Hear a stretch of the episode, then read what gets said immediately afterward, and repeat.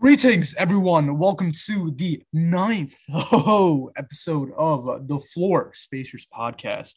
I, as per usual, I am one third of your co-hosts.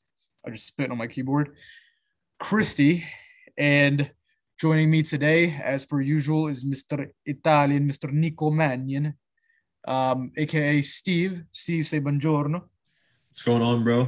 But uh it appears that today you're not one third of the floor spacers, you're one half because only two of us showed up this time. Once again. On a back to back episode. Look at that. Can you believe that? Come on. Aaron, you gotta do better, bro. You gotta do better. Person got to do better. I can't believe you chalked the one day and then the next day you couldn't come again, dude. That's crazy. That's crazy. Um, other podcasters, Aaron Joseph will be available at this year's buyout market. So uh, look to pick him up. Uh, unfortunately, if you're an NBA podcast and you're listening to this, he won't be of much use. But if you are a football podcaster, I am telling you, Mr. Aaron Joseph will be there for all of your football needs. He will provide everything you need to know. Um, except don't ask him where Freddie Kitchens is um, right now because he didn't know where that was. I had to tell him that. Anyway, um, but yeah, today's episode we wanted to kind of go over, you know, some of the names to watch for each team um, on the on the trade market. Uh, you know, obviously, we try to go through every team. I mean, all 30 teams in the NBA. We couldn't find players for all of them. Uh, you know, obviously, because you know situations uh, you know differ, and some teams made different transactions this year that might change the trajectory of some players' careers and all that. So, it's it's kind of too early early early to tell for some of those teams. So, um, yeah, we'll go over like which teams don't have him and which teams do. Uh, we're going to go in order of like the East Eastern Conference first, and we're going to do the Western Conference, and we're going to go by division. And um, yeah, it should be pretty fun. Like you know, there's some players that you know we think, or not even we think. I think like majority of the NBA fans do think is going to be on the trading block. So it should be fun to kind of you know talk about and speculate about. Um, but yeah, without further ado, um, I'm going to start it with some yeah. of the Eastern Conference players. Uh, may as well just start off with the Philadelphia 76ers. Obviously, all the news this offseason has been focused around Ben Simmons and his situation with Philly. Uh, it appears that he has requested a trade and he does not plan on reporting the training camp with the Sixers. But Daryl Morey and the Sixers front office still insist on uh, having Ben stay around to potentially start the season, trying to reinvigorate the relationship there. Um, I don't really know what is going on right now, but I can I can see it going either way. To be honest, I feel like he will end up getting traded if that's really what he wants. But he doesn't really have too much leverage considering he's on a four year deal. So I don't know. I, I I hope we keep him. I hope we can work things out. But I can see it. I can also see it going the other way. What do you think? Yeah, no, that's facts. And I, I was gonna say because on on one hand you have you know Rich Paul and Ben Simmons saying that they're gonna they're perfectly fine with sitting at home and taking a fine and eating all that money, but on the other hand you have the Sixers saying, okay, we're gonna make you report, and if we don't, we're gonna keep ramping up the fines and all of that. So, uh, like yeah, like Steve said, it's it's a very interesting situation. Um, if he doesn't want to be there, obviously you really can't force him to be there. I think it'll be better for both parties if you know you ship him out um, just so that you're not wasting your time and your money. Um, but yeah, I don't know, man. It's it's a very you know not much to say here. We've been speculating about this for the last couple weeks. Um, hopefully they do find like a a deal soon, just because we want some you know some juicy NBA stuff to come out. Uh, but at the same time, I feel like the Sixers are, I guess, taking their time, rightfully so. Um, but and like you know what I mean? How much time can you take uh, you know, again, training camp is right on the corner, so like you really, I don't know, dude. If you're if you're going to trade him, I, you want to have it done, but at least before the preseason. So that way, if you are trading him and you're getting pieces back, they yeah. can start practicing together and getting some reps in before the season starts. Right. The whole point of the season is to get continue continuity with the roster. So, right, might as well, you know, right, get a get a deal going. So, um, and I and I feel like even if they do kind of like recover some of their relationship and they do like at least mutually agree to play out the season. If they can't find a trade i still feel like the sixers fans are going to boo simmons no matter what even if he is playing for the team. Right. The perfect point dude. Yeah exactly. Like come on. You got to think about it from all angles here. Um, if I'm the Sixers, yeah, I definitely try to get something done during training camp, during preseason, something, just because you just want to get rid of that like a whole, like you know, a headache of a situation. You know, Ben again is probably itching to play, and if he doesn't want to be there, doesn't want to be there. You know what I mean? So nothing that you can do. Um, hopefully they can you know find something soon. But uh, yeah. All right, moving on with the Celtics. Um, when we were discussing it before the podcast, we couldn't really think of a name that really made sense for them. I would have maybe said uh, Richardson since they traded for him, uh, kind of just to take the salary off of the Mavs' hands.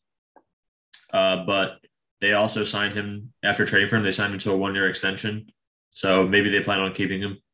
Uh, but if they were like, I could I could see them trading him just because of the size of his contract. That's like it like matches perfectly what you would want out of like a solid role, role player to trade for.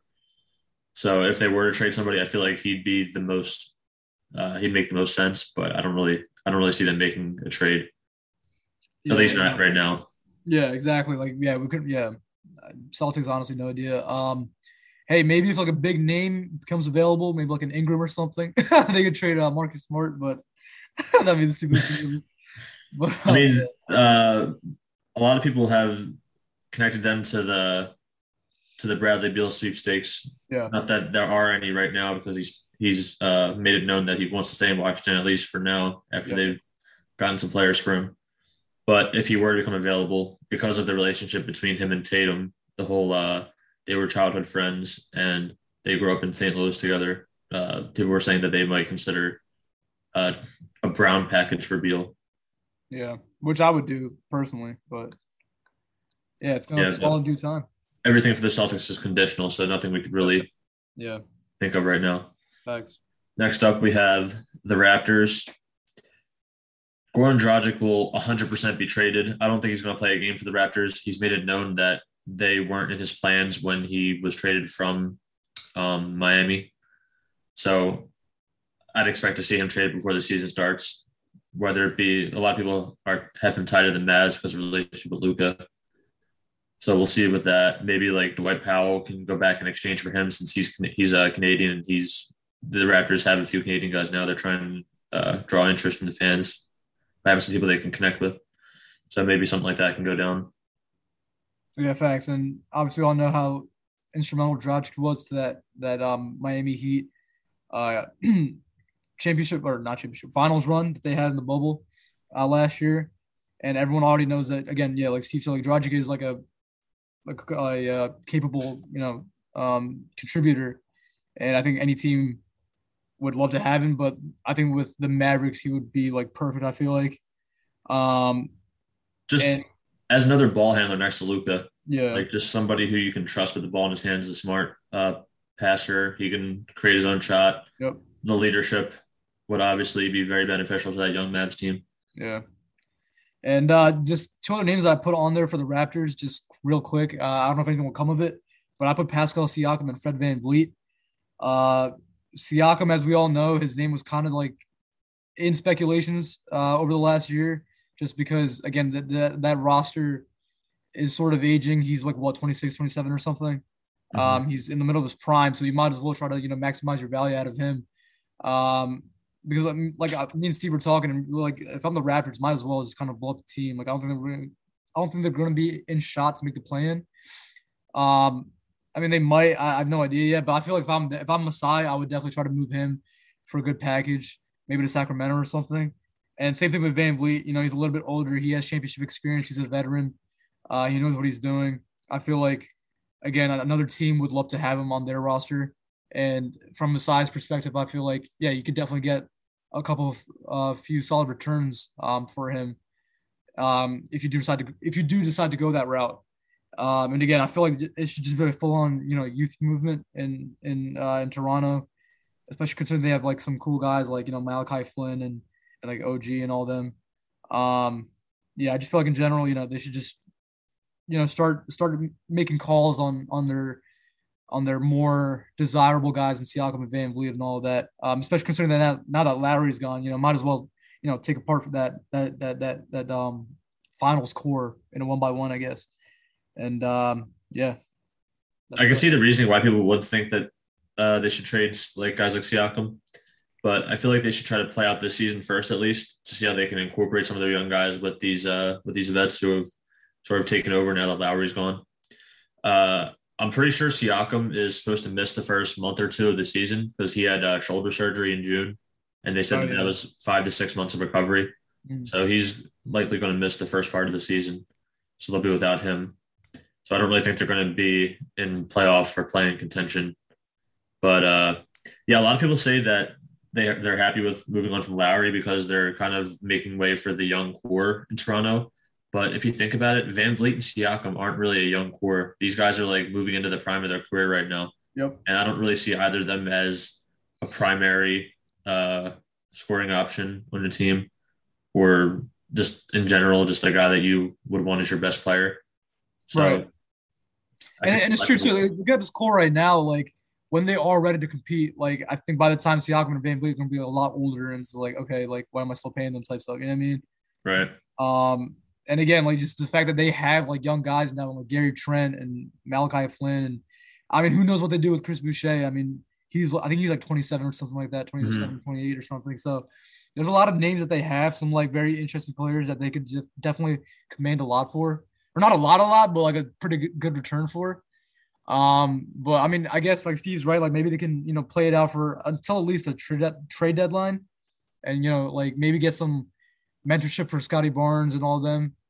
Um, you know, kind of have these guys around to kind of like rub like rub off their aura and their knowledge and stuff. So it's a very interesting situation.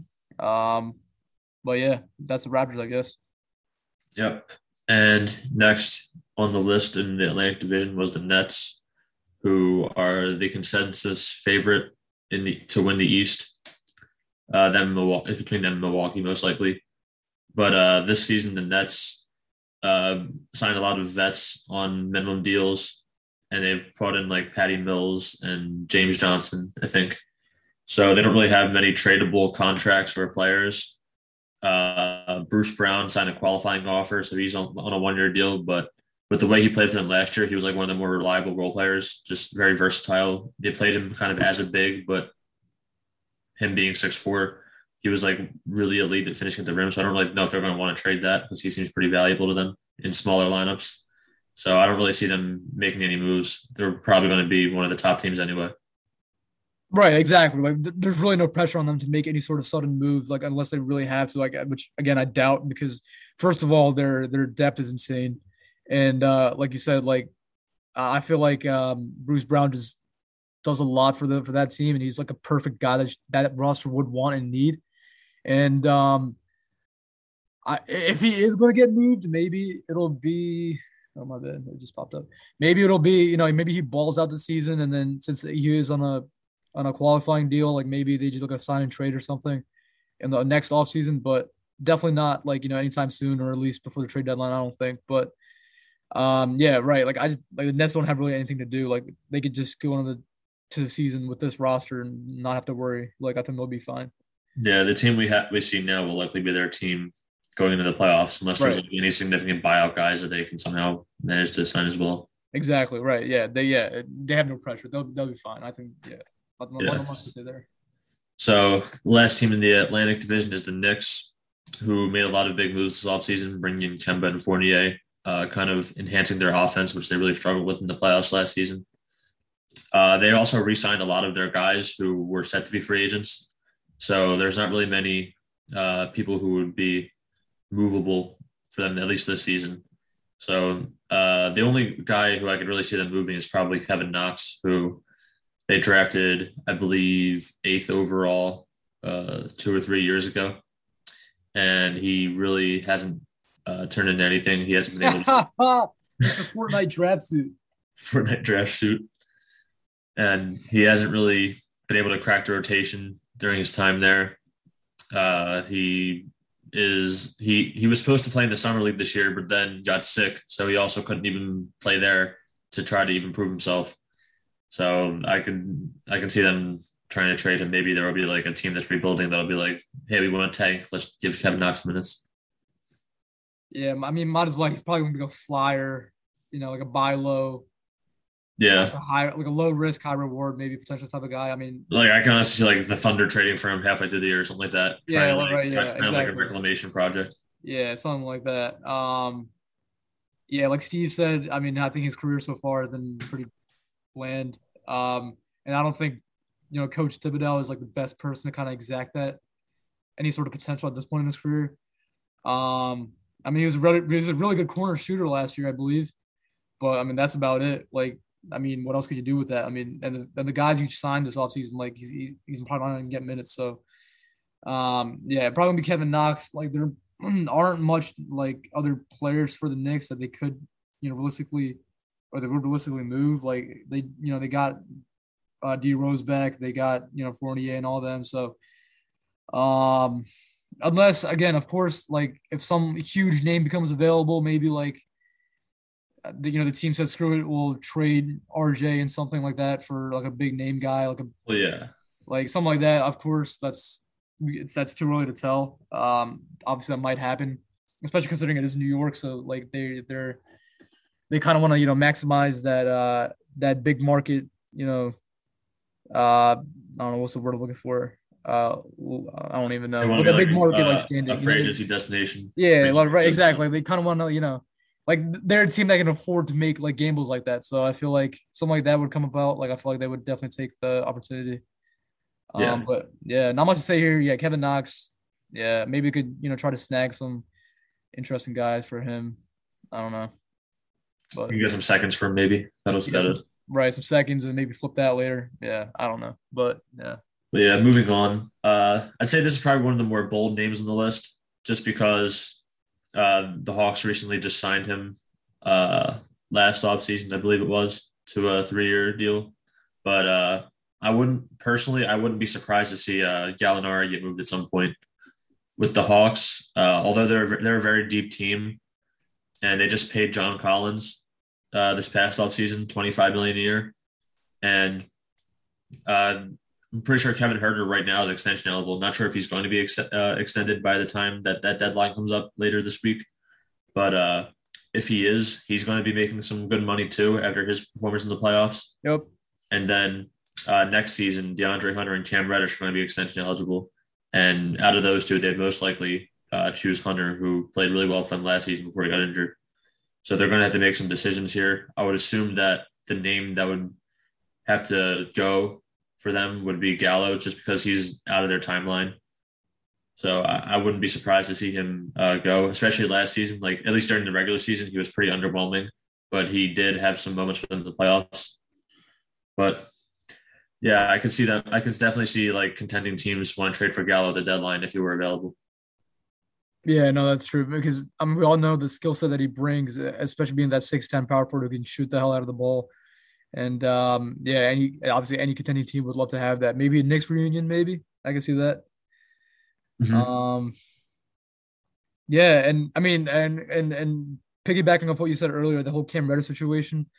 Uh, Cam Reddish was picked in that 2019 draft along with DeAndre Hunter, and I mean, I don't think his career has panned out the way he'd liked or the Hawks would liked would have liked, but um, yeah, I mean, he's he's he's extension eligible eligible next year, and I believe his name was available in some talks this year. Yeah, they, they were shopping around during the offseason. Yeah, but apparently I think his asking price was a little too high for a lot of teams, um, and rightfully so because I mean, again, again, like for being what like a fifth, no, what was he? This- He was Eighth 10th. 10th. the tenth, really? Yeah, because uh, they were projecting Jaxson him to go eighth, but then the Pelicans took Jaxson Hayes, and then the Hawks took him 10th. Oh, damn. Okay. Well, I mean, regardless, still in the lottery. You know what I mean? Um, and coming into the NBA, he was supposed to have that that PG type skill set. Um, so uh, Kind of showed flashes during the playoffs. That one game, he had like 18 points. yeah, and he was drilling all those threes. Right, exactly. He plays really good defense too. So, um, I feel like because I really want the Cavs to get him, I feel like he'd be a great guy to have uh, to, on this roster. Uh, but again, I feel like yeah, if some teams are, are shying away just because of the asking price, I'm not surprised because you want to see more out of him. And I, his injury, he has been getting injured somewhat recently.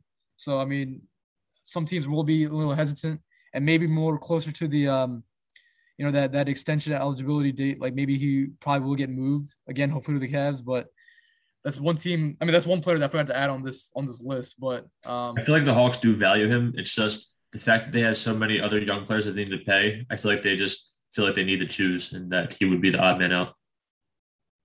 Yeah, right. Exactly. Exactly. Right. Right. Right. Exactly. Yeah, um, but moving on uh, from the Hawks, there, uh, the next two teams, I didn't really see uh, any players that would be uh, thought of to be moved this this season, at least the Hornets and the Heat. Uh, the for the Hornets, they have a lot of they just drafted like four guys who all made their roster. I'm pretty sure, so they have a lot of young talent there. Uh, they traded for Mason Plumlee, but they don't really have any other bigs on the roster, so I feel like he kind of has to stay there because of that. Uh, they're definitely looking to move LaMelo or Hayward or Rozier, who they just signed an extension. The only name that I could see maybe being an option for them would be like Miles Bridges, but I feel like because of the relationship that him and LaMelo built both off and on the court has uh, kind of made them want to keep him. Maybe I feel like they can get him to a fair deal too if they signed him. But uh, I don't really see them having anybody to trade. And then also the Heat, who uh, are pretty much capped out. They just got Lowry in the sign and trade this offseason. They brought in PJ Tucker as well. And then their entire bench is mostly just Victor Oladipo and Victor Oladipo, Tyler Herro, and minimum contract guys. So there's not really much they could trade there unless they feel that they need to move Herro at the deadline. Yeah. Um, yeah, exactly. Yeah, like Steve said, there's really not much to say here. Um, like I said, I think in general the Heat will be a very interesting team to watch this season. Um, maybe, maybe, hopefully, you know, Oladipo can kind of regain his footing, maybe like become a nice six man for them. Um, and who knows, maybe if he balls out, maybe he could be a, a name moved at the deadline for uh, some more pieces. Which I mean, I don't really see why that would happen, but again, you never know. Um, but yeah, for the Hornets, not really much to you know think about there. Like, I mean, I think as it is, like the roster's like intact. I feel like, um, again, barring injury, bar, bar, barring like any sort of like under, like I guess underwhelming performances from any other players that they have. Like, I as of right now, we really can't think of any. But yeah, that's them too. Yeah. So moving on for the Magic, uh, the I would be surprised if these two players weren't traded at some point during the season. Uh, Terrence Ross and Gary Harris. Uh, the Gary Harris was acquired by the Magic last year as part of the Vucevic deal, basically just to make the money work. And Terrence Ross has kind of been their vet there for the last couple of years. Uh, Raw, both both guys are can be valuable pieces, rotation pieces to contending teams. Ross is a exceptional bench scorer I think he averaged like 15 points per game for the Magic the last two seasons, and uh, I'm surprised that I, am surprised they didn't move him last year. To be honest, when they were moving yeah. everyone. Mm-hmm. I, I, thought he would have for sure gone by the trade deadline. Yeah, yeah. And then he, it was kind of funny because he took Twitter. He was like, "I guess I'm the vet now," because it was like all the young guys surrounded by him. and then uh, Gary Harris, I really thought that he would turn into a like a really good two way player especially yeah. after like I think his second season, second or third season in Denver, he averaged like 18, led the team in scoring. Yeah. But then injuries really derailed him and slowed him down. Uh, his shooting the last two seasons really fell off. Like he's yeah. been a below average three point shooter. The defense is still there, but it's not as good as it was, which is weird because usually uh, younger players are like develop their defense over time. They don't usually like they don't usually come in as a good defender and then just fall off real quickly like he has.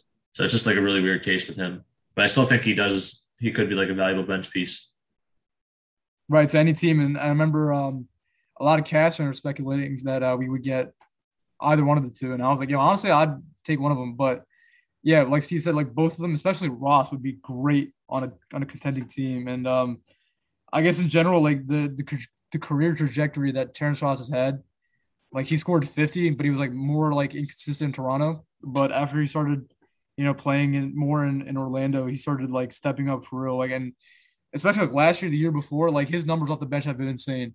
And um, like I think his like three point percentage has been like elite and all that. So um there were times, huh? I was gonna say there were times where like even during the years they made the playoffs when they placed uh when they played Toronto and Milwaukee the last two years or yeah. before last year, those two years. Uh, there were times where like they would run their offense through Ross because there weren't any other reliable scores on the floor besides Vucevic when he was off. Right, exactly. And bro, just the fact that like again, he's a very like a strong like wing who could get what he wants on offense, and then on defense, he's not too bad either. So Yeah, I feel like any any any um any any championship or playoff team could definitely use the services. And like mm-hmm. Steve said, Harris, he's still pretty young. He still has you know some of that defense. Uh, his shooting has definitely fell off a lot.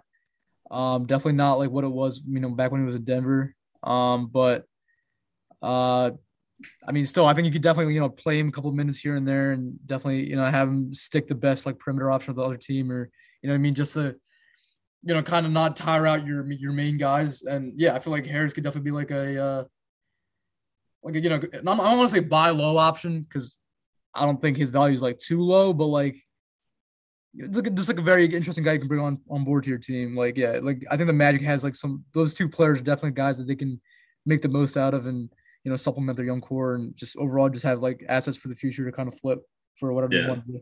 If Gary Harris wasn't making like eighteen million dollars, and I feel like he would be uh, more sought after. Yeah, right, exactly. But yeah.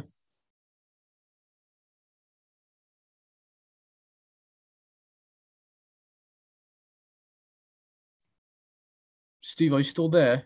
But uh, yeah, Bradley Beal. Oh my bad. All right, the whole thing just froze. So I guess let's redo the Wizards. Okay.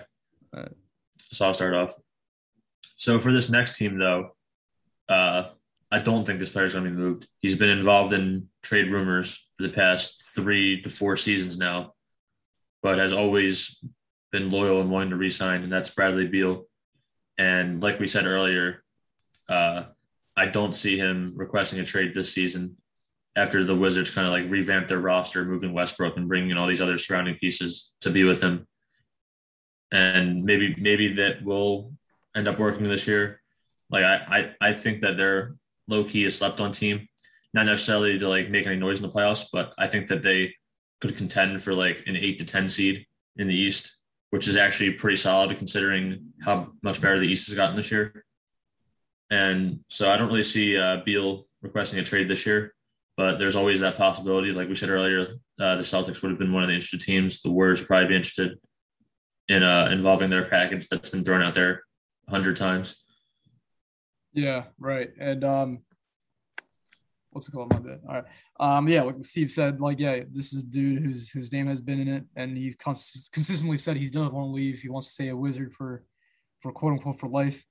Um, but yeah, um, like I think how they handled the entire Westbrook situation and like he said, the guys they got back in in KCP and Kuzma and and uh and Montrez, I think it's like a very like solid return. And just overall, the team they have around um, Bradley Beal this year is you know just much more solid. I feel like um because don't forget you still have you know Hachimura and um I think uh Bryant's coming back.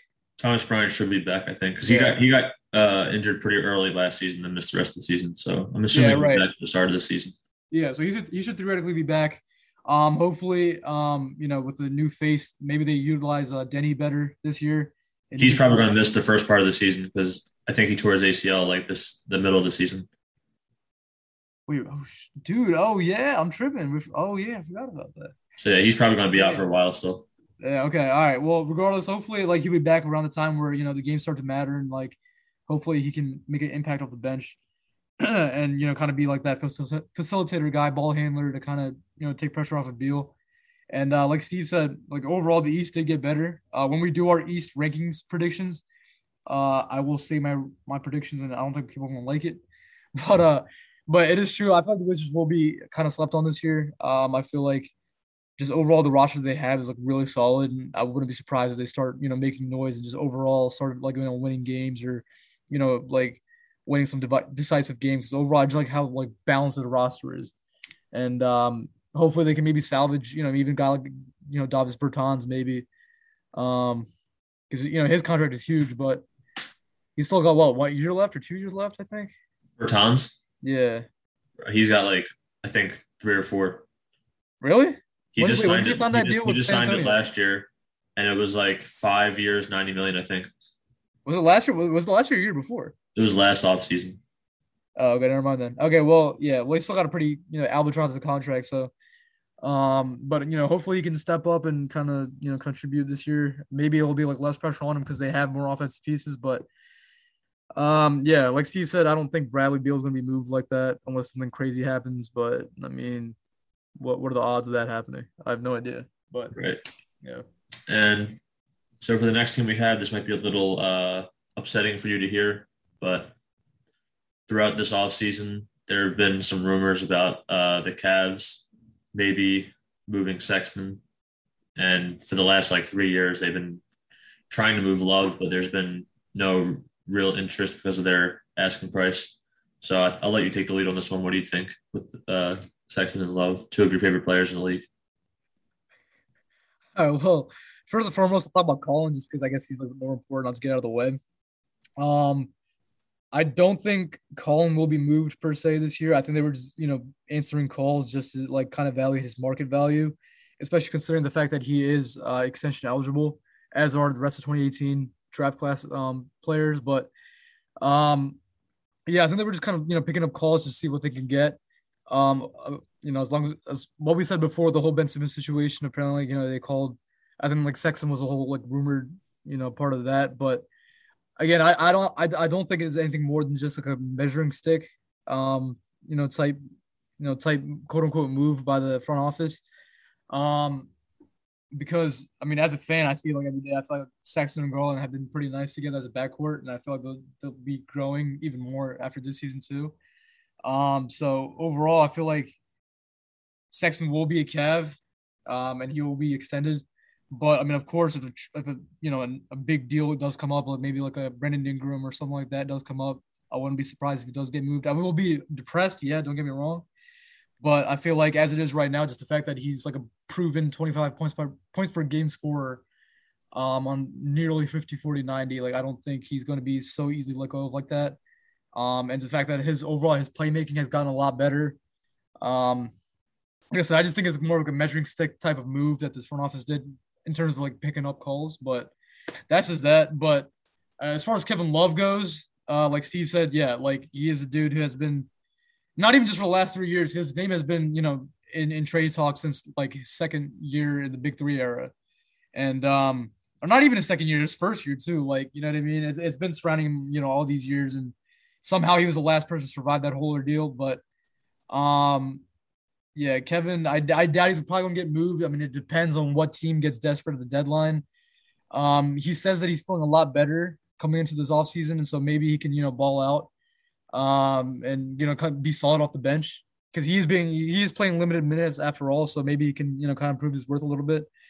Um, but yeah, overall, because I mean, look, because even as quote unquote like washed as he is, I don't think he's washed because literally against the Celtics last year, he dropped like 34 and 14. Um, and I believe like Jayson Tatum and you know everyone was playing, so it's not like it was like a Mickey Mouse game or whatever. Like he dropped that against the Thunder, he had like 17 and 13 or something. And this is right when right when he you know got back from injury. So um, even though he's a little bit older, um, he's still putting up like performances like that. He's still putting up double doubles. His three point gravity is still there. Like his as a floor spacer, like he's still definitely a threat. And um, I feel like any team could definitely use the services, but it is a harder contract to move. So unless they attach like a pick or something to it, like it probably would be harder to move. Again, of course, um, like unless like you know like a in the off chance that like a I don't know like a I'm not gonna say Brooklyn, but like like a fringe team, like maybe like I don't want to say the Pacers, maybe the Pacers. I don't know, like maybe a team that just needs big man shooting, like maybe the Heat or something. Like maybe like you know like they get desperate, they want a guy like Kevin Love who can come in, play, make, shoot, rebound. You know, you never know. It depends. Just because the fact that there was like a whole arms race going on this year between the two big market teams. You know, I don't want to drone on for too long. I'm just saying, like again, like I feel like it probably won't get moved, but uh, I feel like he has a good chance to kind of prove his worth this year, especially considering like he'll be coming off the bench and he's just a lot more healthier, I guess, in general. But yeah, we'll see. Yeah, personally, I don't think Love is going to get traded. I feel like if he does part ways with the Cavs, it'll be through a buyout because I don't think any team is going to want to trade for that uh, contract. Does he have one or two years left on his deal? Uh, two, I believe. Okay, But, yeah. but even then, like a buyout would be weird because that's way too much money that either side would Yeah. So. So I, I don't know. Uh, if they were to part ways, I'd, I'd, I'd probably think it would be a buyout, but I'm not sure. They he'd definitely have to give some money back if that were to work out. yeah, And as far as Sexton goes, I think he's going to end up staying throughout this the the season. but I feel like this upcoming uh, extension deadline later this week is going to be pretty telling in uh, how the Cavs view him. Because if they are able to agree on extension, then that would be good. But it seems like Sexton believes that he's either a max or at least a near max player in his eyes, and the Cavs seem to not agree with that. They may they may think he's like maybe twenty million or a little bit less uh, annually deal guy, which is why they've been like kind of listening to offers for him and Yeah. maybe uh, connecting him to Love to try to like entice teams that way to get off of him too. Yeah. So I feel like he would at least play out the season with them if they can't come up with a with an extension, if they can't agree on a number, and then maybe they look to sign and trade him next offseason, maybe. Yeah, maybe something like that. Uh, and I was thinking a lot of people were saying too, like if they can't, you know, get something done like this offseason suddenly, yeah, we'll see what he does, you know, in his contract year. And, you know, depending on that, maybe they'll the two sides will work out, you know, like a like a deal. Cause I mean, Collin wants to be in Cleveland and I think the Cavs like him too. Um, it's just that like obviously he's just gotta I guess kind of prove I guess I think if you get I, I realistically think he could get an all-star selection this year. I think that. So I think if he does do that and like he overall just improves his like volume from three and all that, and just overall just shows how like how good he can be as a scorer, as a scoring threat. I feel like he could, you know, get closer to what he, what he's asking for. Yeah. So, yeah, All right. Oh, we'll move on now. Spent a good amount of time with the Cavs. yeah, the best Deservingly though, because they, they have some of the bigger names. Yeah. But uh just real quick, I don't really think we need to discuss these. Uh the Bulls and Bucks. Just the Bucks won a championship. It's just it's just like I, there's really nothing to really discuss here because I'm never going to be making any trades. I don't think. yeah, Uh, the Bucks just came off a championship season. They signed a bunch of guys off their bench. Uh, they Yeah. traded for Grayson Allen, so not really much they can really even do if they wanted to yeah, in terms of uh, trade flexibility. And then the Bulls just made all these signings. They're going to want to see how these guys play for the season. yep, Uh, they signed a lot of uh, minimum guys. Maybe they could try to move Derrick Jones's uh, contract solely based on the number, but other than that, not really much they can do. right. And the Pacers, boy Allen. Well, the Pacers, uh, Lavoy Allen, yes, but also Jeremy Lamb. I could see him being moved. He's going to be coming back off of the injury, so I don't know. Teams may be hesitant to trade for him, but he's proven to be a quality bench piece. Uh, I think he's like I think he's averaged like ten or more points the last however many seasons he's been with them, Yeah, and he's been uh, a reliable defender. So I can see him being a piece that teams would be interested in. yeah, it's true. And like the wing wings in general in the NBA are a hot commodity. So I feel like Mhm. hopefully he can kind of you know prove his worth after he comes back from the injury. Um, that's another guy I want the Cavs to get if possible. But uh, um, yeah, Definitely, definitely use some wings. right, yeah, because you know we just got Denzel Valentine, so that'd be great.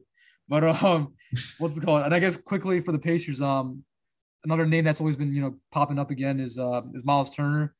Um, again, we all know how good he is, but you know the fit with him and Sabonis it doesn't really make any sense.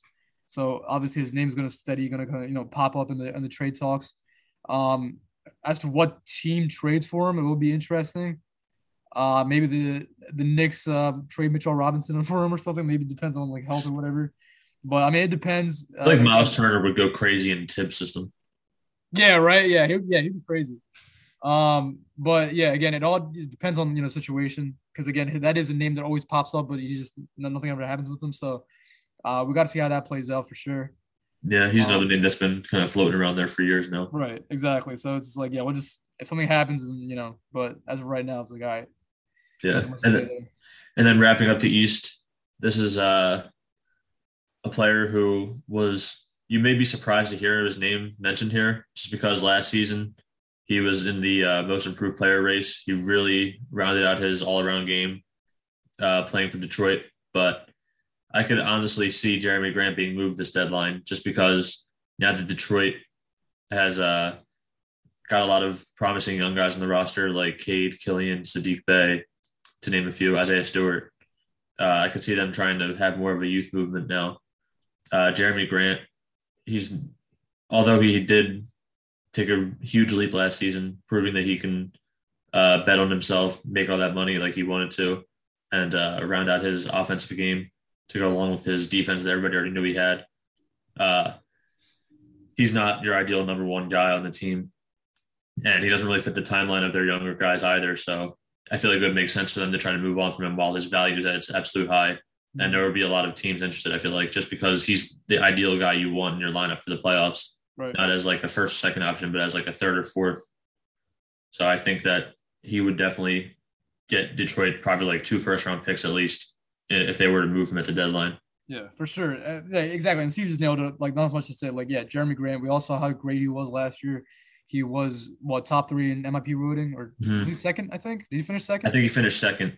Yeah, like obviously, like, like he had a tremendous season last year, and a bunch of yeah, like a bunch of con- contenders were calling about him, and uh, you know, kind of seeing what the Pistons would want for him in return. And I feel like he's like a great like asset for them to have to sit on, because like Steve said again, they have a young you know young core that's very intriguing, and just having a guy like Jerami Grant who could net you a couple picks or, or like a young piece, like dude, that that's great. And um, yeah, like it is kind of a weird like thing to say because I haven't really seen like much people like too many people talk about Jerami Grant being on the move.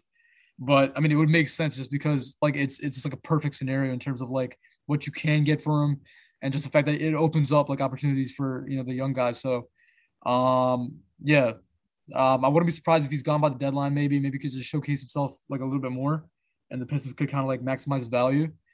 Um, but yeah, I feel like Jerami Grant, whatever team gets him, would be you know would be set because again he's he proved himself on offense, and we all know how good he's on defense. So, um, yeah, I feel like uh, as far as it is right now, the Pistons are looking good with that. And uh, yeah, I guess that's it for the East. So uh, moving on to the West. Uh, first up, we have the Lakers, and um, there's another team that we really couldn't, you know, think of much about. Um, there really isn't much to say here, especially considering the fact that they just signed a bunch of veterans um, on some, you know, one-year deals. Um, you know, it's like there really aren't much like names that I feel like they would, you know, want to trade for. I feel like every like veteran presence they would want to get, you know, they already have. Um, especially considering guys like you know Trevor Ariza and like Carmelo and all that are on your team. So like there isn't like much for them to do. It's like similar to the Nets. You know, they signed a lot of veterans on on minimum deals. So and as it is right now, I feel like this roster you see is probably the same roster you'll see, um, you know, entering the playoffs. And um, And then just financially, you have Yeah. Westbrook, LeBron, and AD who are all who are taking up like more than eighty percent of your cap. right, So even if you wanted to make some trades, you don't really have the contracts to do that. So their roster is kind of like finalized as it is right now. exactly right. And yeah, and like I said with the Nets, there's really no rush. And combined with with the fact what Steve said, let's yeah, they don't really have to do anything as it is right now. I think they'll just probably you know ride it out. Um, so we're next up with the Clippers. Um, we're we, we were saying it's probably going to be Luke Kennard if anyone. Um, Luke Kennard, as some of you may not know, is um, a former Mr. Ohio basketball, joining uh, LeBron James in that company, and uh, uh, I mean, I mean, a, a, as a player, like yeah, he'll give you the three. He'll he's like a solid. I mean, I guess like a wing guy to have. Uh, it's just that like on on on the contract he is currently, it's not like anything. You know, I guess you're not really getting your bang for your buck. I guess. Um, at least that's what I think. But I mean, but we've seen you know situations where he showed up and you know he's he's done his role. He's he's played his part, and um, I feel like you know a team if they're interested could nab him. Um, but I mean, I don't really know. He might just you know be a Clipper for the rest of the season, and um, and I was quickly thinking Zubac. Now, for me, the reason why I was saying that is because uh, the Clippers did sign Isaiah Hartenstein to a, a training camp deal, and uh, look, I think Hartenstein is kind of underrated, and I feel like compared to Zubac, he can definitely pass better. He's definitely a better playmaker in general. Um, defense, I guess, like Zubac might be better, but I mean, I mean, Hartenstein is still like pretty solid defense. Um, Hartenstein can shoot. Um, just overall, I feel like he's like a. I feel like if you put him on the floor with with Kawhi and, and PG, you could probably do more rather than just like a rolling big in, in Zubac. But that's what I feel like. But I mean, yeah, Steve, how do you feel? Yeah, I don't for Zubac at least. I don't think that they would consider moving him just because these last two seasons that they've had him, he's been pretty valuable for them, uh, both as a defensive presence down low because it, the, at least last season Ibaka wasn't reliable because he was never healthy for them. He didn't play in the playoffs at all. So. Zubac was kind of like their only option big that they had. Other when he was out, they were playing small, just switching everything. So he, he was pretty valuable for them. He was like he's like one of the best screen setters and rollers in the league. Very good offensive rebounder. So I feel like they would want to keep him around. But as for uh, Kennard, I feel like they would be pretty thrilled to move on from him just because of the size of his contract. I feel like they definitely have some buyer's remorse when they uh when they signed him last year after trading for him right away. I feel like they should have at least before extending him uh, waited to see how he played for them because he didn't really even crack the rotation that often in the playoffs. He's kind of like a fine offensive player. He can do some playmaking. He's he's an exceptional shooter, but he doesn't really contribute much on defense. And the style the Clippers play, they like to switch everything, so he doesn't really fit in a lot of their uh, their crunch time rotation minutes. Right, that, that is true exactly. And um, yeah, as for what his market value is, no idea. Maybe like I don't know, no idea to be honest. Not much. Yeah, right, not much. Um, but yeah, moving on uh to the Suns. Now the Suns did have a pretty productive offseason, in my opinion. They did get uh JaVale McGee. Um Mhm. I don't even know what the hell else they did. I mean, I guess they extended some of their guys. I don't know. Oh, they traded uh they got Landry They got Landry Shamet. Yeah. Yeah. Um, but overall, um, yeah, again, not not much to really say here. Um, I put Jalen Smith down. Um, I guess the you know the, the rationale behind this is just the fact that Jalen Smith, uh, he was one of the first round last year. I think the Tenth pick. tenth pick, right? Tenth pick. Um, so obviously, like obviously, he's good enough to be a tenth pick, so he has some projected upside. So any you know young team, maybe like a Magic or something. I mean, even though I have way too many big guys, maybe like they want to, you know. I mean, actually, I don't know. To be honest, maybe they, I don't know, because they have a bunch of point guards, so maybe they could like do a swap with between that or something. I have no idea, but like again, if you get a young team with with a guy that's you know doesn't fit their timeline who wants to get moved, you could move Jalen Smith and like something else for that. Um, especially considering again he is a 10th pick. He, he was coming off his rookie year. He didn't get much of an opportunity to play. Um, if I'm not mistaken, uh, he, I mean, I, he could shoot the three if I'm not, if I believe. Yeah, he's he's a he's a three point shooting big. Yeah, right. And it's just like again, uh, that's that's how that's where we're going as a as a league. So he's like what 20 years old or something. So Mhm. yeah, as Well, a young, With the Suns being a contending team, they're going to be looking. He's probably once again he's probably not going to get much minutes this season because Right. they're going to trust DeAndre and JaVale over him. yeah, And he's not. He's probably not going to crack their playoff rotation, especially Yeah, after this season. They trusted Frank Kaminsky over him. hmm So exactly I- right. And so you might as well you're you're trading the 10th pick for you're basically trading the 10th pick for someone. You know what I mean? So Mhm. And plus, Yeah. he's got the rookie scout contract, so Yeah. they could probably get like at least like a bench vet for him who Mm-hmm. can crack their rotation in the playoffs. Exactly. That's a great point. Like, yeah, yeah. So I feel like if anything, like Jalen Smith should probably be on the move, but I mean, I wouldn't be surprised if Suns don't do anything either. I don't know. Um, maybe they want to keep him on, you know, for insurance purposes, but uh, I guess time will tell. Um, so moving on to the Kings. Um, obviously these two names are not a secret, and I think they will most definitely be moved sometime soon. Um, Buddy Hield and Marvin Bagley. Um, so with obviously Buddy Hield, he is definitely up there in age. He's like 28, 29 years old. Um, he's, I mean, we all know who he is as a player. He's a fantastic three point shooter. He could fit into any team in the NBA today. Um, I feel like he'd be great for the Sixers or something like that. Um, obviously, it depends what the package is. Maybe Buddy and Bagley and a pick for Ben Simmons. I don't know, but, um, but I mean, just in general, I feel like yeah, Buddy Hield, three point shooter. Any again, any playoff team would love to have him. No brainer you know kind of move him. And then Bagley, same kind of you know thought process with Jalen Smith. He is a younger power forward who's shown a lot of flashes. Well, I guess Jalen Smith has shown flashes, but Bagley has shown a lot of flashes and promise. Um, he just couldn't really stay healthy, and just overall, I just don't think him or his camp really likes being in Sacramento like that.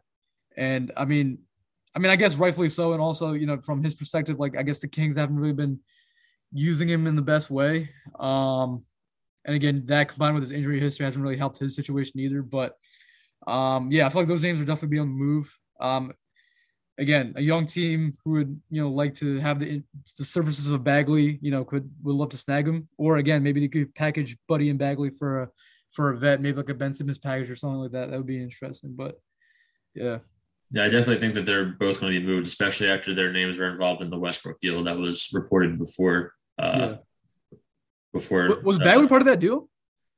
I don't know for sure, but uh, but he he knows that he's on the trade block too. Oh, yeah, oh, yeah, it's not a secret.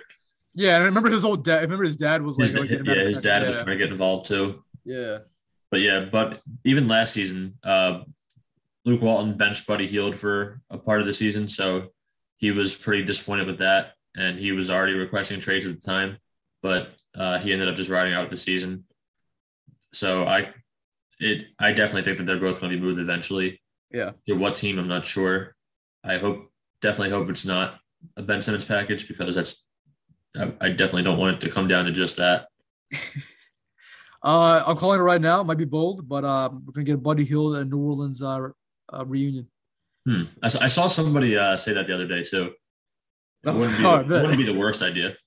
Yeah, I mean, it would- yeah, it would fit. Like I would, yeah, right. Especially with the team they have now, I feel like yeah, they could they could use them. I was Um, thinking, I saw somebody saying that uh, Sacramento and Dallas should swap like Buddy and Bagley for like a Porzingis type thing, try to make that work. Okay, But- that that that'd be cool. That'd be cool. I feel like.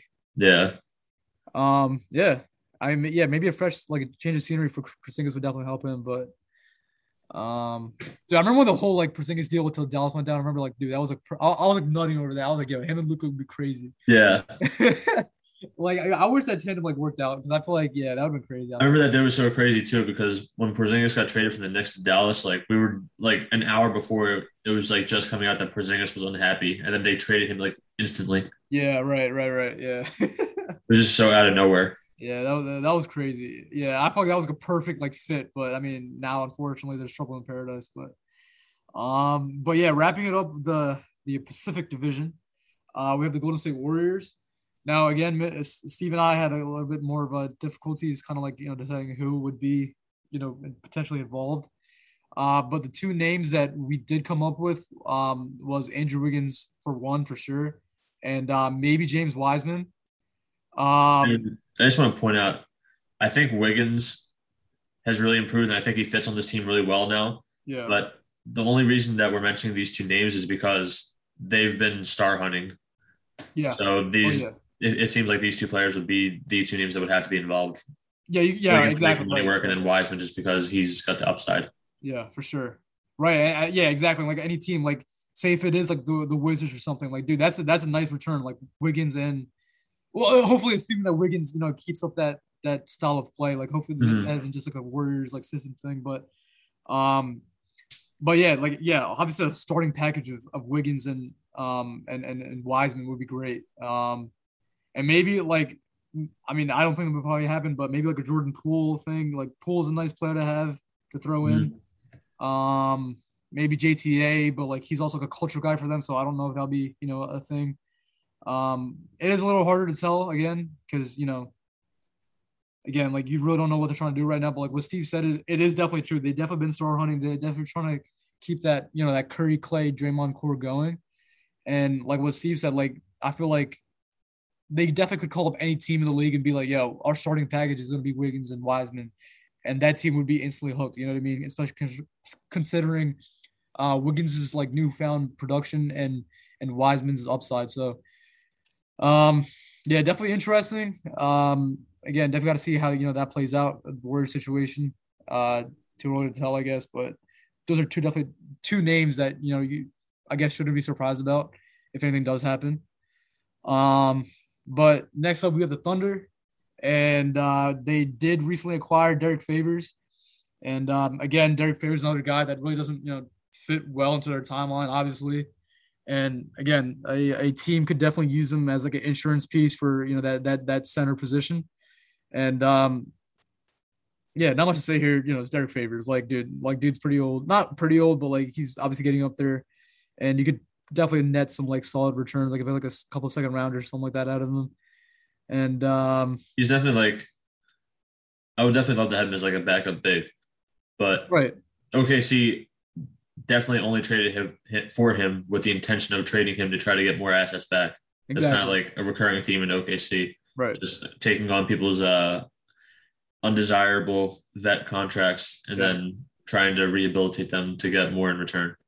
yeah, he's, he's basically this year's uh, Al Horford for them, basically. Yeah, Um, but yeah, not much to say there. Derrick Favors. I mean, oh, and also an interesting name with Steve. I don't know if you would agree with me, or I mean, I don't even. I'm not even saying this. are you going to say Lu. Dort? Yeah, I was gonna say Lu Dort. Yeah.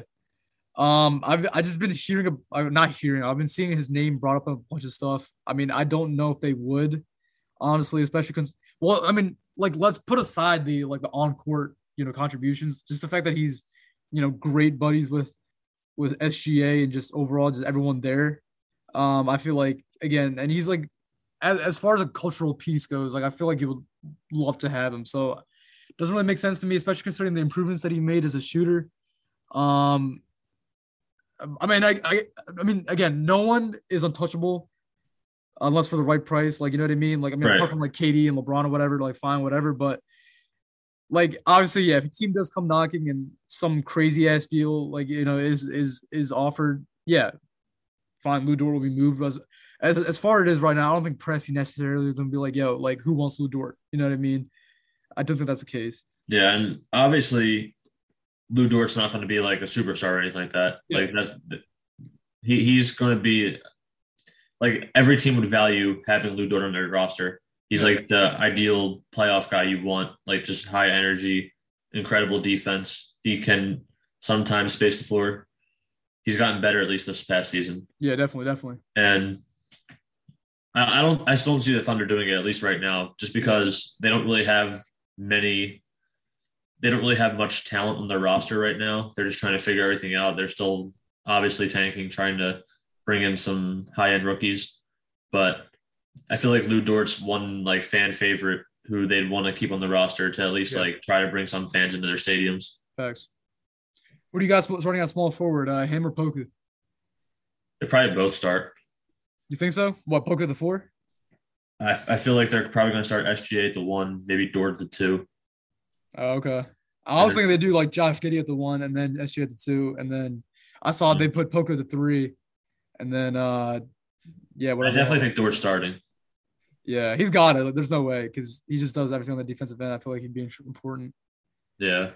But, um, but I don't think they would move him. Yeah. Uh, yeah, probably not either. I don't know. But um, moving on to Minnesota. Now, this is also a team that has been, you know, thrown around recently, especially in that Ben Simmons uh, trade discussions. D'Angelo Russell, we all know, is a former All Star. He's a he's a point guard who can definitely give you uh, a lot of playmaking on the offensive end. He's definitely is above league average. Um, that might be an understatement, but I mean, we all know how good he is on that end of the floor. It's just that on well, his his health and his defense doesn't really help his case as much, um, especially when you consider that he's on that on the trade block.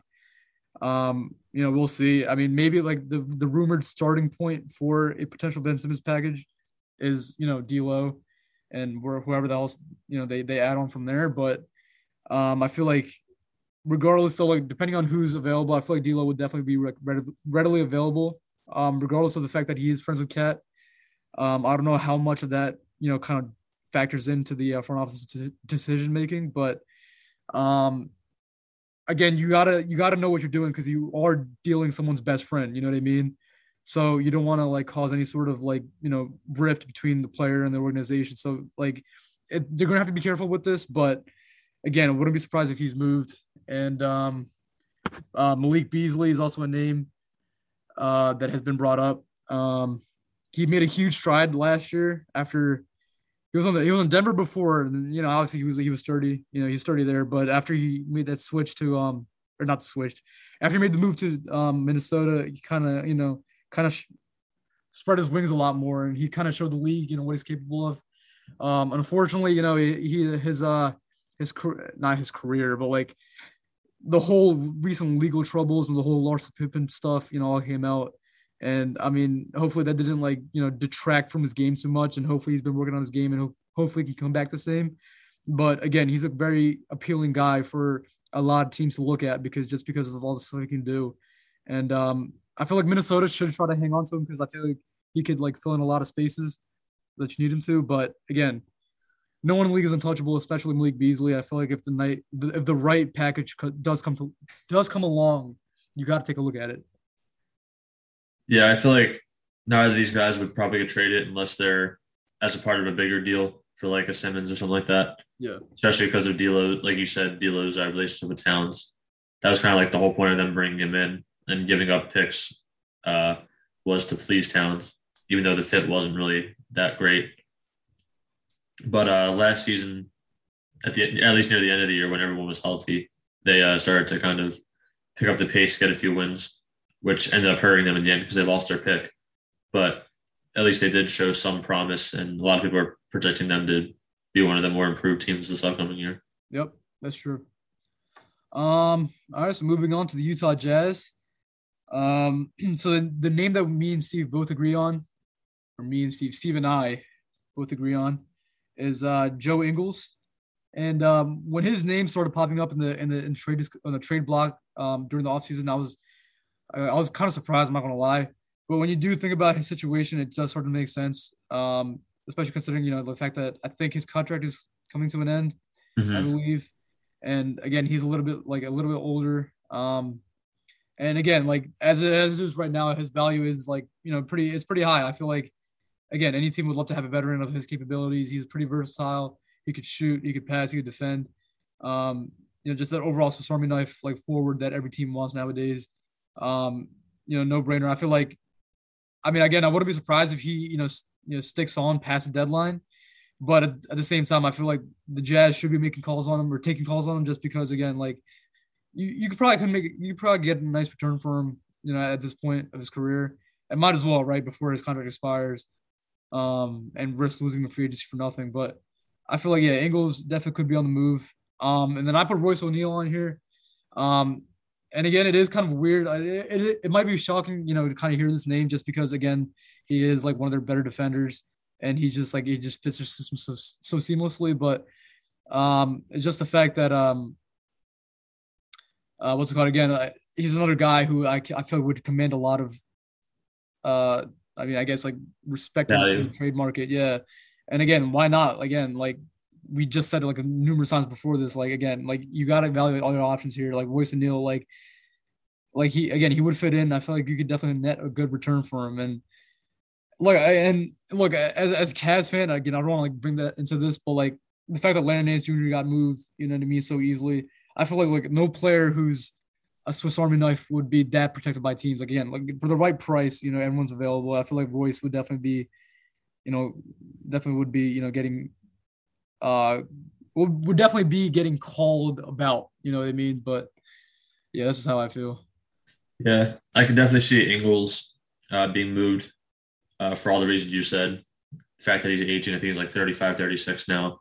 And the fact that his uh, contract's expiring next season, I can definitely see them looking to move him to get some value out of him before his uh, his deal comes to an end. But uh, I think they'll probably end up keeping Royce. I, the way I view Royce is kind of like I feel like if Matisse played the minutes that he played, like he plays like 36 minutes a game, like they have him out there most of the time just because he's so valuable on the defensive end. He's he's last season he actually spent the most time in the league out of anyone uh, guarding the opposing team's best player. So I feel like he's really valuable to them defensively.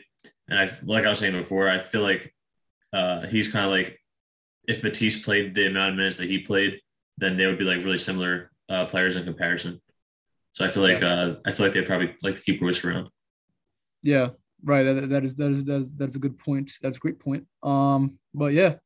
Uh, so let's see what happens there. Um, yeah, obviously Royce O'Neale probably less likely to get to get dealt, but I mean, depends.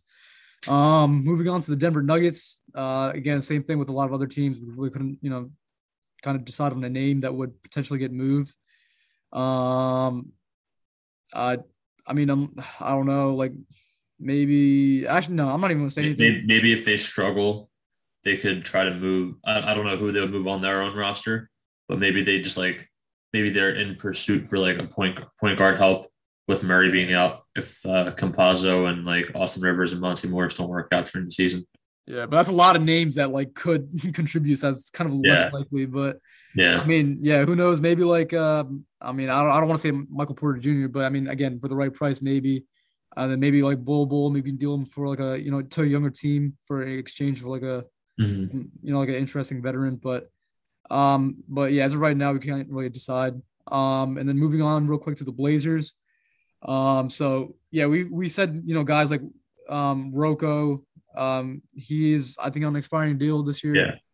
Um, so yeah, just guys like him who could probably be moved. You know, um, we got to see that. Like, I feel like again, like me and Steve were talking about this. I feel like again, this is the Blazers make or break year. Um, I feel like uh, they're gonna try to you know run with this core again. They did get Larry Nance Jr. that we like we talked about, but um, I feel like they might like want to hang on to Rocco, like Larry Nance, you know, CJ and all that. They might want to you know give it one more try, and if not, then I guess that's the end of it. Um, maybe Like like depending on what happens with Dame, they could be anywhere from buyers to sellers. Exactly right. Exactly. That's a great point. And yeah, and yeah, like Rocco is like a potential guy, and like maybe Nurkic we were talking about. Um, yeah, and then I w- I put CJ on here just in case. So I feel like so my my my thinking behind this is the fact that I feel like if the if the Blazers start underperforming by the time the the deadline rolls around and and and you know like some teams are be like oh yeah you know what like if you give us CJ we'll give you something you know we'll give you something interesting you know what I mean I feel like because CJ does definitely command a lot of respect on the on the market and I feel like if you have the chance to get better I mean you should sure as hell take it especially considering the fact that the the backcourt hasn't you know translated to much success in the in the playoffs the last couple of years. Um, apart from that one conference finals appearance, but um, yeah, I don't know. I feel like like what Steve said, they could either be buyers or sellers. Like it, it really it really depends on them. But I mean, depending on how the season goes, again, maybe like guys like CJ Rocco could be moved at deadline. But if not, again, I feel like it might be like a run it back year for them. But again, it's gonna be a make or break year, and we just got to see how you know that whole situation plays out. Um, but yeah, and then moving on real quick, just because it has eclipsed an hour. Um, the Mavericks, another team that again we really couldn't decide, you know, what to make of them uh, as far as it is right now. Um, but yeah, Maybe I mean, Porzingis, but uh, we Yeah. talked. We, we kind of talked about that earlier a little bit. We touched on that. Uh, I think I think they're just going to try to run it back with what they have. Exactly right, and it's gonna be a little harder to move. And uh, yeah, again, just might as well play it safe. Um, and then moving on to the Spurs, uh, they did recently recently acquired Thad Young from that. Uh, it was from the Leonard. No, it wasn't. What was that trade from? Oh, from the Uh, it was the DeRozan sign and trade. Thing. Yeah, DeRozan sign and trade. Um, again, he's like a great like locker room guy to have. We saw that in Chicago and all that, and in Indiana, but he is obviously a little bit older. He doesn't really fit the timeline at all, and a lot of contenders would love to have his great playmaking and just overall versatility as a power forward. Um, and again, they could definitely like you know, um, I guess you know sell high on him, um, especially considering his skill set and how how many like teams would love to have him and stuff. So I feel like he'd definitely be a name that would be you know be looked to move. Um, and I Yeah, feel like his name, A lot of teams. I can see a lot of teams wanting Magic Johnson on their on their roster. yeah, Thaddeus Johnson, yeah, I, I was I- saying before that I thought that the Suns would be a perfect fit. Like maybe like we were saying earlier, yeah. with Jalen Oh, Smith. yeah. Like maybe they could try to swap Jalen Smith for for Thad Young. yeah, that'd be a great trade. That'd be a great trade, honestly, yeah. Yeah, But I mean, you're right. I feel like he'd be yeah, he'd be he'd be perfect on the Suns. I feel like, but um, yeah, that's definitely a name to watch because I don't think they would hang on to him either, and might as well again maximize the value. Um, and then up next with the Rockets, uh, Eric Gordon. This is another guy whose name has been swirling around trade talk for a while now. Um, I was really surprised he didn't get moved last year. Like I was genuinely shocked. Um, I think he was I put supposed to, but then he got hurt. yeah, he did get hurt. Yeah. Um, what's it called? I forgot to add. Uh, I, feel, I feel like Danuel House too. I feel like Loki. Yeah, yeah, he he probably would be. Yeah. Um. Again, these are two guys who are like that. Like, well, I mean, I guess. Well, I mean, Eric Gordon. We all know how how good he is. He can shoot the hell out of the ball. He play defense. Blah blah blah. You already know. Uh, Danuel House again. He's another three and D wing that again a lot of teams would love to have on their on the roster. Um. Again, those are two guys that. The, I mean, as it is right now, I feel like the Rockets have definitely bounced back. Their their young core is very interesting, and having guys like Eric Gordon and Danuel House to like you know kind of deal and like similar to the Pistons. You know, just guys. Well, I guess the Pistons are a better situation, but Eric Gordon, Danuel House definitely, you know, get some solid pieces in return and kind of supplement that roster a little bit more. I feel like I haven't heard Danuel House's name since he got uh, suspended in the bubble for uh, bringing a girl into his room. oh yeah, right. yeah, real red kind of disappeared last year, so I was like, all right, whatever. But yeah, wouldn't be surprised if those two get moved. Um, and then for the Grizzlies, these two names kind of low key came as a shock to me when it first got reported. Um, but I guess it makes more sense now. Uh, but Dillon Brooks and Kyle Anderson were two names that were floating around um, on the trade market. Um, Dillon Brooks, we all know, um, like you know what type of player he is. He's a guy who you know plays a lot of passion. He's like a lot of he's like a lot more like a blue blue collar type of guy. The definition of hustle. Yeah, definition of hustle, right? He's got good size for like a versatile wing. He can defend multiple positions. He can shoot the three. I mean, obviously he's prone to like terrible shot selection, and he is get pretty annoying sometimes, at least to me. But um, but again, another t- like teams would love to have him. I feel like like a like the Cavs, like a Pacers, or like like a feisty team like that would love to have him on the on their roster. Um, Kyle Anderson, another guy who's actually getting some interest from some from some contenders. Um, he Mr. Slow Motion. Um, we all know how good he is, especially he's like, like a do-it-all role player. Like yeah, do like, exactly. He's like a do-it-all role player. Right, exactly, right. And I feel like again, any team would love to have him on the roster. And again, the Grizzlies could ask for whatever they whatever they want from him. But um, but yeah, but and yeah, Anderson's, said, yeah. and Anderson's on expiring, so I would be I Right. wouldn't be surprised if he were to be moved. Actually, Exactly right. It just makes it a lot more easier, right? And just overall, Brooks and Anderson, they're just more like the like the do it all hustle type guy. Well, more so Brooks will hustle, but just like versatile guys to have. Any team will have them, so they won't be too hard to move. Um, but yeah, um, and then now the Pelicans, the final team. Um, so again, it was kind of harder to kind of think of a name. Uh, Steve Steve said, you know, Satoransky maybe, um, but I feel like Satoransky would be a good guy to have in the Pelicans. So I mean, we'll see how that plays out. Um, but the one name that I did have on here is potentially Brandon Ingram. Um, now obviously I the the vision hasn't worked out. You know that David Griffin like you know initially, you know thought of. Um, obviously like on paper Ingram and, and Zion should be a scary front court duo, but I mean again unfortunately it hasn't really been you know it hasn't been the case so far. So I feel like if again if this year if the the experiment fails and it's you know sort of underwhelming this year, I feel like I wouldn't be surprised if Ingram is on the move. Again, he's an all star. He's only what twenty four or something, twenty five. Yeah. Um, yeah. So like I, I don't think he'd be that hard to move, and I feel like again that's the guy who you should be able to get some complementary pieces around around Zion for. So, um, yeah, I don't know. It's not much to say there. It's just you know it's just Brandon Ingram.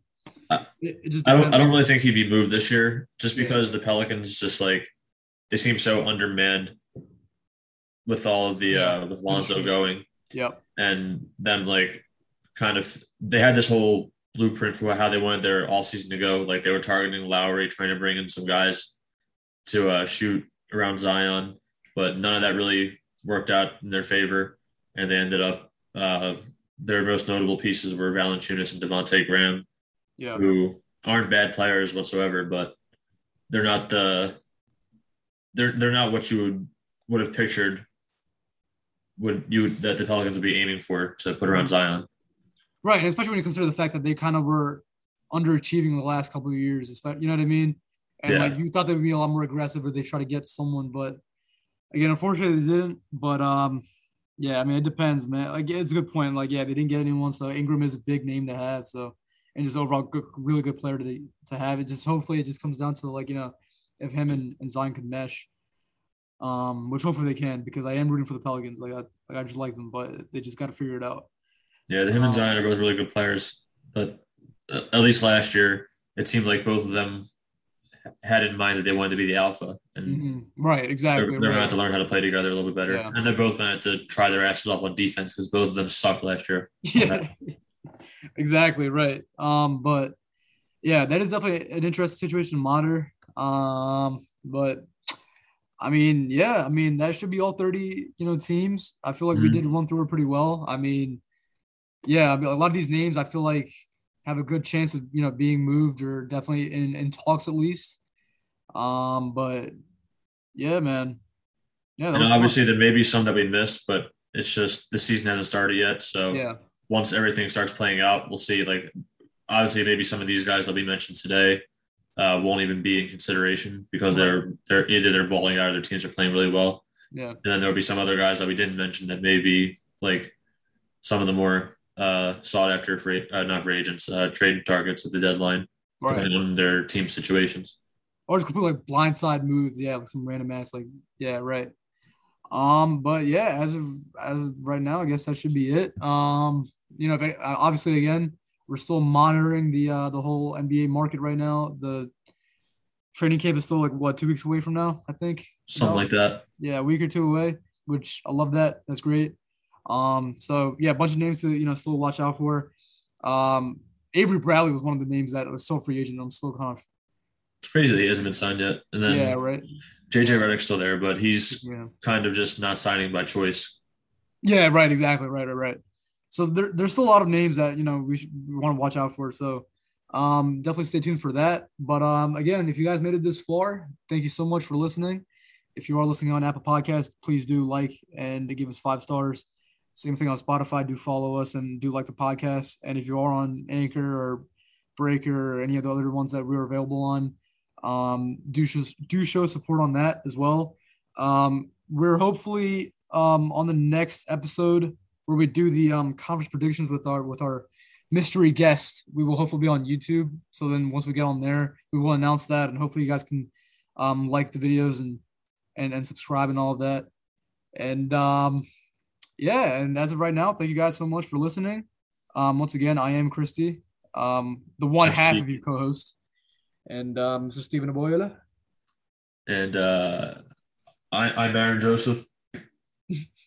Oh, oh, hey, Aaron. Uh, dude, you look so different, bro. I, I didn't, I didn't think you joined us, dude. That's crazy. That's crazy. but um, but yeah, guys, thank you so much for listening. Um, and we will see you guys in the next episode. Goodbye. Peace.